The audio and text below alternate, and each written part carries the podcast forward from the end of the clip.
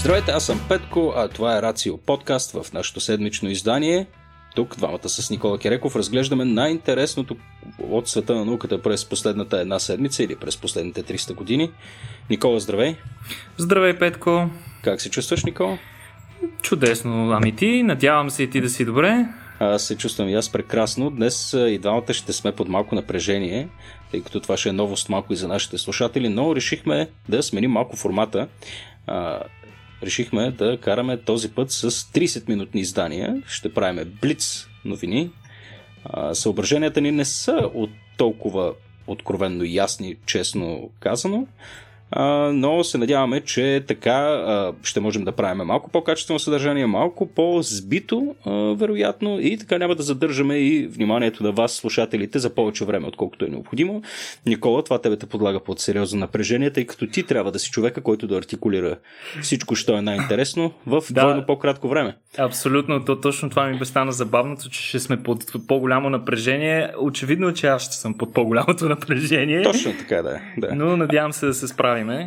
Еми, мисля, че ще се справим. Затова а, предлагам директно да преминаваме към нещата, които сме подготвили за тази седмица. Сега ние последното предаване бяхме много фокусирани върху екологични теми, говорихме си за а, ред неща. А, днес а, предлагам, за да има някакъв известен континуитет, да продължиме малко темата с а, това как аджаба ние ще спасим планетата и най-вече себе си. А, и един от основните ни проблеми, разбира се, Е, така, енергетиката, най-общо казано, как ние добиваме енергия и как я съхраняваме. Електрическата революция ни дава страшно много обещания, но тя си има и своите проблеми. А, батериите са доста трудни за производство, а, те съответно изискват огромно количество а, метали, които също в, а, така, периода на, в, а, в процеса на добива а, така, те са също много енергоемки а, производства. Та, има известен натиск върху производителите на батериите да осигуряват максимален капацитет и максимална продължителност на живота на тези батерии. Та фокуса върху изследванията в тази посока на, на много от компаниите, най-известната от която вероятно е Тесла, е очевиден. И тук ти, Никола, си ни подготвил една новина, която е свързана с един, един такъв вид нов научен пробив в областта на батериите и съхранението на енергия. Искаш ли да ни разкажеш за какво става въпрос? Виждам думата диаманти тук. Абсолютно, и то не какви диаманти, не от тези, които са а, най-добрите приятелки на, приятели на жените. А... Внимавай, бе, Никола. Така. А едни по-особени диаманти, а, както ти сам спомена, а, проблема с батериите е много грандиозен, тъй като буквално всички други технологии са ги изпреварили, така да се каже. Технологията на батериите изостава и това до някаква степен а, създава един своеобразен ботълнек за това, особено тези а, мобилни технологии, които носим заедно с себе си, всякакъв тип мобилни устройства, които имат нужда от батерии. А, тези батерии са сериозен проблем. Сега обаче а, една компания, която се нарича Arcan Light, а, е разработила нова батерия, а, която те наричат а, драгон, драконско яйце или Dragon Egg, която mm. се основава на нова технология с използване на радиоактивни диаманти. И какво всъщност какво всъщност искат да покажат тези учени? Те използват а, а, в техните батерии са от групата на така наречените а, радиоактивни батерии, използващи радиоактивни елементи. Сега това е малко стряскащо за повечето хора, тъй като думата радиоактивност изиква в съзнанието ни едни такива доста неприятни асоциации, но всъщност радиоактивните елементи могат да се използват и в енергетиката и специално в батериите. Такива, такива батерии, например радиоактивни батерии, има на борда на различни космически апарати, включително на Voyager, както и на Perseverance ровъра, който беше изстрелян наскоро към Марс, и неговият и Curiosity, нали, предишният голям ровър. Сега конкретно тази батерия, която учените са разработили, е от групата на бета-волтаиците. Какво ще рече това? Те използват радиоактивен източник, който а, отделя бета-лъчение, което ще рече електрони или позитрони. Това лъчение обикновено няма силно пробив, пробивна а, функция, така, а, свойства. Тоест, тя може със сравнително тънък а, защитен слой да се изолира. Един вид, тя да не излиза извън батерията. Но а, а, разпадът на тези а, електрони и, и протони а, и позитрони, прощавайте, а, това, което а, той прави, е, че довежда и до а, отделяне на, м, да го кажем, радио, а, отделяне на електрическо напрежение, което може да бъде използвано като източник на електричество за различни устройства. Mm-hmm. Сега а, най- най-общо казано можем да го определим така: отделят се електрони и позитрони, те а, взаимодействат с един полупроводников а, елемент, генерира се напрежение а, от въпросния полупроводник и по този начин ние можем да го използваме като батерия. Сега, асоциацията, която използваха учените, мен много ми харесва. Това нещо е много подобно на соларен панел, но вместо да се използват енергията на фотони, се използват енергията на тези бета частици, които се отделят при разпада на а, радиоактивните елементи.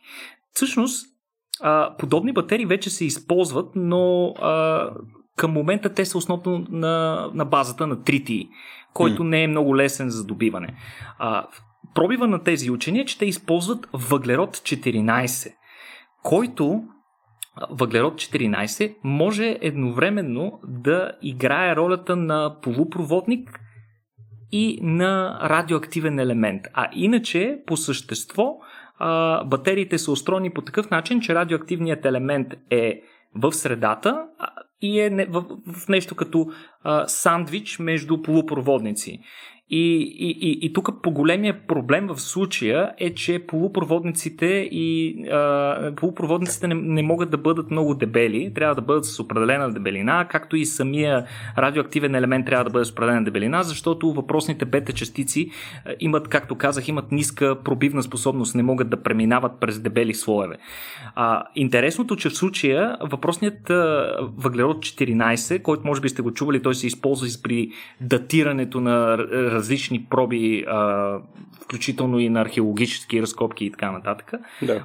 Той може да играе ролята едновременно на, по- на полупроводник и на бета източник, като неговия полуживот е пет хиляди и седемстотин години. Сега, в случая а, това, което а, това, такъв полуживот показва, че въпросната батерия може на действителност да има живот от хиляди години. Сега, а, нали, всички, всички ще кажем: ей, супер, слагаме го. Само, че... А... Всички сме мъртви след пет хиляди и седемстотин години. Какво значение има? Само, че за съжаление въпросната технология не е подходяща за използване в съвременните ни лаптопи, телефони и така нататък, тъй като те са много енергоемки, а, много енергоемки а, устройства, които имат нужда от огромно количество електроенергия. А, тази енергия не може да се достави, използвайки тази батерия, тъй като мощността, която се генерира под, през тези процеси, е сравнително много ниска. Затова обаче въпросната технология може да бъде използвана при измервателни уреди, сензори, метеорологични станции и такъв тип устройства, които имат нисък, а, ниска консумация, но пък за сметка на това не, може, не могат лесно и бързо да се подменят батериите им. Например, ако поставим такива, да кажем, на Антарктида или на някакви отдалечени места, или на а, буи, който да плува а, в Тихия океан, да кажем, за някаква метеорологична станция, този тип батерии биха били изключително подходящи. А можем да преминем и границата на, на използването им за такъв тип сензори. Например, може да бъдат използвани при песмейкъри и друг тип медицински устройства, които се интегрират в тялото ни, mm-hmm. които също имат проблем с батериите и те трябва да бъдат или презареждани а, директно през кожата mm-hmm. и тъканите, или да бъдат изваждани периодично, за да им се смени батерията, което съответно не е много, не е много приемливо. Mm-hmm. А, тези батерии могат да бъдат използвани също и на сателити, а конкретно а, първият пилотен проект на въпросната компания е, че те са използвали, а, качили се с помощта на един любителски дрон, специфичен сеизмометър, който а, са поставили в близост до един вулкан в Италия, вулканът Стромболи, който е един от най-активните вулкани в Европа. А, та, там са изпратили а, въпросното малко устройство сеизмометър, който ще бъде поставен на, буквално на пътя на лавата и при следващото изригване той вероятно ще бъде изпепелен, но тъй като не се знае кога е следващото изригване, хората са го оставили и ще тестват как се представя неговата батерия, която батерия, между другото, е с размер на шоколадово блокче. Изключително малка е. Но mm. в цялата тази новина, това, което е най-вълнуващото всъщност, е, че като за добив на въглерод четиринайсет ние можем да използваме радиоактивни отпадъци, което е наистина вече доста интересно, тъй като радиоактивните отпадъци поначало са много голям проблем. Как, как да бъдат съхранявани, а, къде да бъдат сложени. А, а факта, че ние бихме могли по някаква форма да ги използваме повторно и да ги рециклираме, е изключително вълнуващ. А, а, по принцип, а, в първите им пилотни а, проекти на компанията, те са използвали а, метан и водородна плазма, за да генерират въглерод четиринайсет, но реално такива а, огромно количество въглерод четиринайсет оставя в а, а, ядрените реактори като отпадъци, mm. свързани с контролните пръти, които се използват. Те са, изпо... Те са направени от, а, от графит, който се поставя и влиза от време на време в а, реакторното пространство и след това те са много мощен, а, продължават да генерират, а, в смисъл стават радиоактивен източник и трябва да се съхранят да, да. по много специален начин. Ако се извлече обаче всичко от тях, целия въглерод четиринайсет, това, което ще остане като радиоактивен източник в тях, ще е толкова малко, че въпросният отпадък би могъл да се изхвърли на нормално сметище, което е супер. Е, най-накрая, най-накрая да измисляме нещо. Защото ние сега решението ни какво е да копаеме много, много, много дълбоки дупки, нали? Нещо, нещо от този род, смисъл. Или в пещери, или, на, или в разни варели на дъното на океана. Или да, под... което, което не е толкова справяне с проблема, колкото замитането му под килима малко. Абсолютно. Така, че, високо така, че технологично замитане. Да, да. А, имаше и такива идеи, доколкото си спомням, ядрени отпадъци да бъдат изстрелвани в космоса, но предполагам това към момента не е много така комерциално оправдано. А, предполагам, да, не знам. Абсолютно, сигурно. Даже има да. доста специални регулации за извеждане на каквото и да е радиоактивно в космоса, като например а, и при изстрелване на, на последния ровър Perseverance, той вече беше поставен на самата ракета, когато mm. буквално малко преди изстрелването идват представители на, на американската армия, които едва тогава поставят батерията, буквално в последния момент, иначе преди това а, Всички, всички тестове и такива неща минават без въпросната батерия. Батерията се поставя най-накрая при много строги мерки и, и, и регулации за това как точно трябва да се постави, къде. Да, да, да. Сложна работа. Е, не, представи си, представи си нещо се случи, ракетата спадне някъде или пък се взриви във въздуха и посипе, а, да кажем, някое населено място. Това би предизвикало доста сериозен скандал. Няма какво да се лъжи. Добре, а, с тебе трябва да се адаптираме темпото. трийсет трийсет минути, така както вървим, няма да ни стигнат. Затова предлагам директно, директно да скочим да ни кажеш за новия двигател на космическите кораби на SpaceX, а, защото това, това звучи доста готино. Еми, това е, това е бързо. Значи, въпросният а, нов двигател, Raptor, който вероятно вече всички сте го чували много, е постигнал нещо абсолютно умопомрачително. Постигнал е а, изключително висока мощност, даже а, отвъд тази, която се очаквала от него, и в момента е най-мощният двигател на разположение на планетата, най-мощният ракетен двигател. Като а, самият собственик на SpaceX Илън Мъск обяви, че той е достигнал а, мощност от триста и трийсет бара на лягане без да експлодира. Нали? Те са го тествали буквално mm. до дупка, докъдето може да издържи. Като по този начин той е подобрил собствения си рекорд през две хиляди и деветнайсета година, когато е постигнал двеста шейсет и девет а, бара. Добре, какво а... означава това сега? Като говорим за барове, аз все ще за какво мисля. Ами, значи, мисли си за кафе машини, знам, Петко. Точно така, да. а, ами, най-общо какво, какво представляват двигателите? Двигателите представляват някакви камери, в които се запалва нещо, някакво mm-hmm. гориво, вътре в горивната камера, генерира се силно нагрят газ, който от заради силното си нагряване, той а, е много подвижен и, и, и той се изхвърля под много високо налягане от другия край на ракетата, където се намира така нареченото супло, и поради третия принцип на а, механиката, че всяко действие има равно по сила противодействие, съответно а, газа се изхвърля в една посока, а пък ракетата излита в другата посока. Най-общо mm-hmm. действа така. Съответно, колкото е по-високо налягането ти, толкова mm-hmm. по-производителен е двигателят и толкова по-голямо тегло той може да изведе в космоса. И, и, и всъщност предишният първенец е бил руският двигател Ар Ди седемстотин и едно, който е постигал едва двеста петдесет и осем бара, но той дълго време е бил наистина най-мощният двигател на разположение на всички космически агенции, като той и до ден днешен се използва на една от най-важните ракети на НАСА, Атлас пет, която от две хилядната година използва въпросния бустер. А, но готиното на Raptor, което трябва да споменем, е, че той работи на кислород и на метан, за разлика от повечето двигатели, които работят на хидразин и на разни други а, горива. А, хубавото, нали, на Raptor, освен че а, а, работи на, на кислород и метан, е, че този кислород и метан, а, това е всъщност и голямата идея на Мъск, е, че а, метан можем да произвеждаме сравнително лесно, използвайки въглероден диоксид. И къде има много въглероден диоксид? Да, на Марс.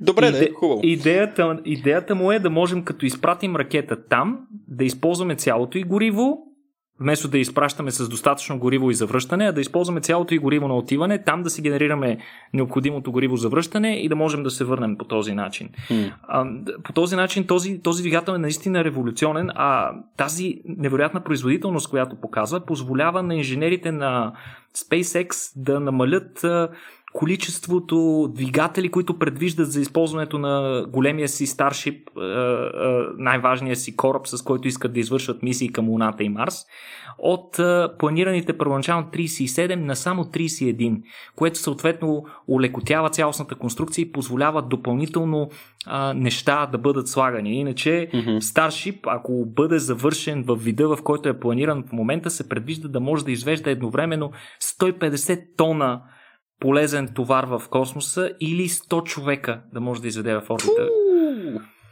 Така че, автобус.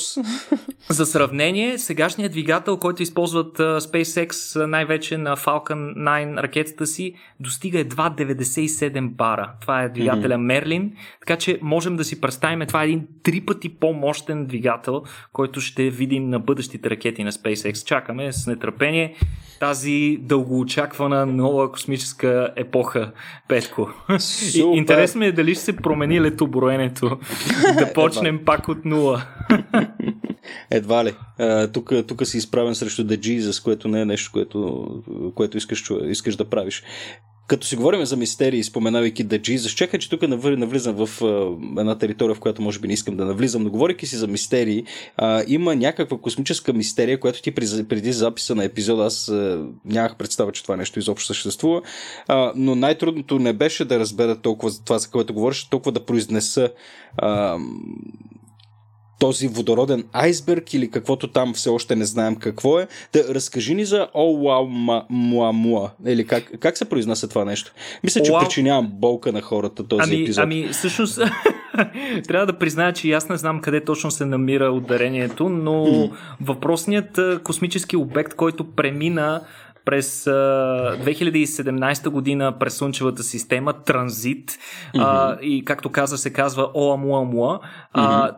Между другото, името идва от хавайски и означава скаут или авангард, нали, нещо такова, не, някакъв... А, mm-hmm. Как да го наречеме? Точно скаут. А, как беше думата на български? Да, да, това, това е човек, тип разведка. Човека, който оттъпква първите, първи оттъпква пътеките към някаква непозната територия. Това първопроходник, това е... нещо а, такова. Така, а, Нека така, така да, да го наречем. А, въпросният обект стана известен като първият трансгалактически обект, който премина през извън, всъщност извън галактически обект, който премина през Слънчевата система, просто защото ние до този момент не сме имали възможност да проследяваме такива обекти. Те не преминават много често. Ние в Слънчевата си система сме една затворена система, където тук си циркулират някакви обекти. От време на време минават mm-hmm. разни комети от външната част, астероиди и така нататък, но такъв неочакван гостенин, който е от а, а, трансгалактическото пространство извън Слънчевата ни система, е сравнително изключително рядко. Той беше първия, който беше засечен, доказан наистина, че е обект извън Слънчевата ни система, който просто ни посещава, минава за кратко, така да се каже. А, въпросният обект е бил с двеста метра дължина и е преминал през Слънчевата система с триста и двадесет хиляди километра в час.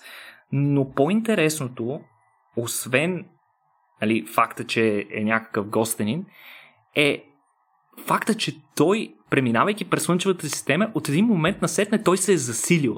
Т.е. е ускорил, което е много странно за един космически обект. Обикновено... Само себе си?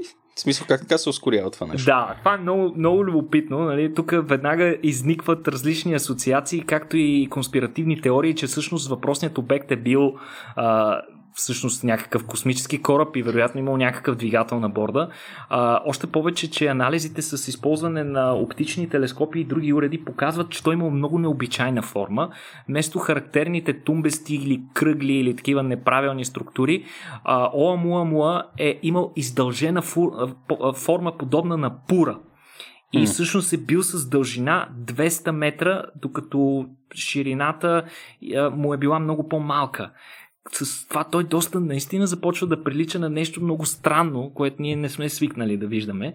А, и тук са започнали учените, разбира се, да търсят възможности да обяснат на какво се дължи това. Първата теория от тях е, че въпросният обект най-вероятно е комета, а ускорението се дължи на факта, че при приближаването си а, до Слънцето, макар че той не се е приближил достатъчно много, а, някаква част от а, водата, от леда в а, остатъка от въпросната комета а, се е размразил и се отделил, сублимирал е а, като под формата на газови струи, които са излизали от него, които са ускорили обекта. Това се наблюдава при някои комети и остатъци от комети. Въпросът е, че проблема в тази, с тази теория е, че, той не е, че а, обекта не е минал достатъчно близо до Слънцето, за да може да генерира толкова активна струя. И сега тук новите теории, които а, са излезли тогава, използвайки а, данни от телескопа, от космическия телеко, телескоп Шпицер, е, че Оумуамуа всъщност е един теоретичен обект, за който до момента само се смяташе, че съществуват така наречените айсберги, направени от молекулярен водород. Това са, това са, това са едни особени а, обекти, които се образуват според учените в а, специфични облаци от прах, където, които са много богати на, на водород и така а, събират се частиците водород и образуват еди, един, един цял гигантски обект, направен изцяло от замразен водород. Сега а, това до момента беше една от водещите теории. Тя до някъде би могла да обясни а, поведението на обекта в слънчевата, слънчевата ни система, където а, поради изтопяването на този водород, който се стопява много по-лесно, а, много по-лесно сублимира и се отделя от водата, а, това реално е засилило обекта, като учените твърдят, че отделянето на водорода вследствие на тези процеси не би могъл да се засече, използвайки телескопите, които имаме, и затова най-вероятно не сме видяли неговата струя. Но сега учени смятат, опитали се да анализират по-задълбочено въпросната теория, за да видят дали това в крайна сметка е възможно. И те са опитали да видят дали такива айсберги изобщо биха могли да се формират, как се формират и дали биха оцелели милионите а, години необходими да, да стигнат от там, където са били образувани, до нас. И учените са се фокусирали върху един конкретен такъв облак, за който ти говорех, молекулярен облак, който се нарича дабъл ю петдесет и едно, и той е най-близкият такъв до нас и се намира на цели седемнадесет хиляди светлинни години. И... Нищо работа. А, нищо работа, да. И учените смятат, че тези облаци се образуват чрез слепване на такива частици постепенно, както по принцип се образуват звездите и другите обекти. А, но проблемът при тях е, че според учените, ако те възникнат на място, където вече има някаква звезда или пък изобщо, които са изложени на ю ви лъчи или на космически лъчи, и всички тези неща водят до един процес, който те наричат термална сублимация, вследствие на което тези обекти биха се унищожили много по-бързо, отколкото е време е необходимо те да стигнат до Слънчевата ни система. Hmm. И с това те буквално сриват а, на прах, а, на пух и прах въпросната теория, така че о, ние сме обратно а, на чертожната дъска, така да се каже, в опитите си да разберем какъв е бил точно този обект, защото а, наистина а, не се знае а, на какво се дължи неговото поведение, не се знае на какво се дължи неговата форма, той бина твърде бързо, нямахме възможност да го изследваме задълбочено, така че мистерията около него се задълбочава и учените още по-трескаво следят за подобни обекти, за да можем евентуално да ги засечем по-бързо и да имаме повече време да ги изследваме в следващия път, когато, следващия път, когато се появят. Но иначе е страшна мистерия, нали? Представи си, ако наистина това е било някакъв а, космическа сонда на друга цивилизация, която просто небрежно ни е подминала. Mm. точно, точно това си помислих и аз вътре да дреме някакво трипръсто пипало, примерно, в, в това нещо. Ама, ама да, в смисъл трябва, трябва да се наблюдават тези неща. Не, че пък в момента, в който открием, че е някаква сонда, а, това ще промени по някакъв начин ситуацията да. Ни. да. А, но да видим, това вече са други хипотези. Като говорим за космически пътувания, Никола, днес явно ще се фокусираме доста върху космос. А, не бях чувал за троянските астероиди, между другото. Това се дължи на факта, че аз по принцип не съм а, особено запознат с материята астрономия, така или иначе, но какво са троянските астероиди и доколкото разбираме, има и нова мисия на НАСА до там. Мен, а, аз вече не знам, ти ще кажеш, аз без да ги следя много конкретно, им чуш, че всяка седмица има нова мисия. да, сериозно, не, не, не знам какво стана. Ужасно трудно е да се следят всички. Някаква, аз... някаква златна епоха има на, на, на космическите изследвания в момента май. Да, доста интересно време е да си жив, наистина. Mm. А, буквално непрекъснато човек, ако, ако, не, ако не следи задълбочено неща, буквално всеки ден може да се изненадва от нови мисии.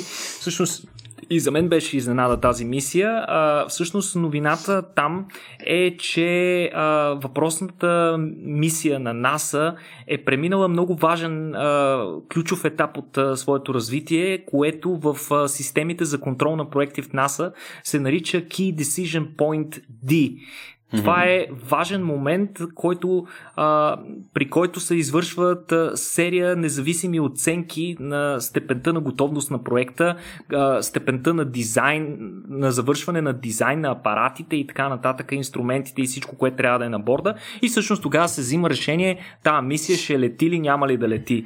Та въпросната мисия е преминала този етап, а, съответно са алокирани необходимите и бюджети, определена и графика за нейното изстрелване, като а, съответно тя преминава в следващия важен етап, който е свързан с доставка на компоненти, тестване, сглобяване и подготовка за изстрелване. Така че предстои да видим. А сега каква е всъщност мисията? Мисията предвижда мисията предвижда а, а, от НАСА да изстрелят апарат, който да премине, да прелети в близост до а, една група астероиди, които се наричат троянски астероиди. Те са в а, орбита а, така горе-долу на разстоянието между, между Марс и Юпитер, по-скоро mm-hmm. по-близо до Юпитер. А, но това ще даде страхотна възможност на учените да изследват от близост няколко астероида. Въпросната мисия, която а, се предвижда, а, нали, всички системи трябва да са готови до, две хиляди, до юли месец две хиляди двадесет и първа и се предвижда да бъде изстреляна през, на шестнадесети октомври две хиляди двадесет и първа година. Mm-hmm. И тя ще премине през цели осем астероида последователно, един след друг, като първият от тях през две хиляди двадесет и пета, а последния през март две хиляди тридесет и трета, като последният астероид, той дори няма да е един, а ще са два близко разположени астероида, които се образуват нещо като двойка, която гравитира така в близост един до други. Та въпросната мисия ще е една от, нали, първата мисия, която ще посети толкова а, обекта на куп и ще извърши съответно анализи на тях.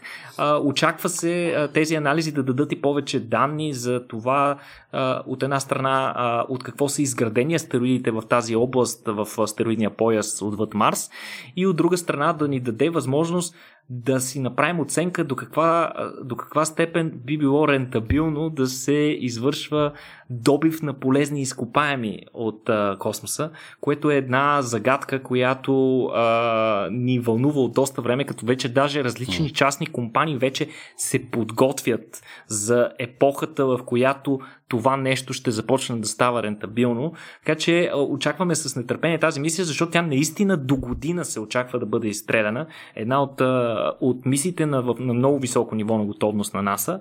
Така че ще видим какво можем да очакваме от тези астероиди. Това са едни малки светове, отдалечени от нас. Всеки един от тях е абсолютно непознат за нас, така че ще бъде супер интересно. И особено какво крият в търбусите си, защото аз все още се чудя как подобен добив бива оправдан, стига оттам наистина да не се изкопава нещо, което е абсолютно, абсолютно безценно или толкова рядко на Земята. То, то не само трябва да е рядко, ами да е по някакъв начин необходимо. Тук сещаме ли се за няколко такива елемента, които се добиват, Никола? Да ни светнеш? А, почти всички видове редки елементи, метали, платина, иридиум и така нататък. Мисъл, със сигурност, със сигурност ще се намерят много неща, които при нас са по-редки mm. и трудни за добиване. Сега въпросът е наистина, че всичко изстрелвано в космоса и съответно пък необходимостта да го върнеш на Земята е да. ужасно и кошмарно скъпо към момента, mm. но може би един ден, когато а, методите ни за придвижване в космическото пространство се подобрят, може би наистина ще започне да излиза рентабилно. Аз лично си представям най-дивата ми така... най-дивен полет на въображението ми е евентуално да намериме част от, от ядрото на някое бяло джудже, например, където да имаме огромни диаманти, които а, като върнем на Земята, тотално да разорим да. А, всички компании, предлагащи диаманти, а пък а, съответно те да дадат огромен тласък на технологиите с използване на диаманти. Е, не, те от небезизвестната компания De Beers, първото нещо, което биха направили да го изкупят от теб на някаква безценица, съответно да го заровят в някакъв сейф и да изхвърлят ключа, за да не се случва това нещо. А, представи така, си колко е голям най-големият диамант сега, изведнъж ако им кажеш ми, той всъщност е колкото една малка планина, този най-голям, който имаме в момента, и го носим. Пътува към Земята. Да, фантастично. Никола, мисля, че заковахме този път часовника. Добра работа на теб, не толкова добра работа за мен. Днес пелтечих, малко съм разсеян, че на всичкото отгоре и съм леко болничък отново.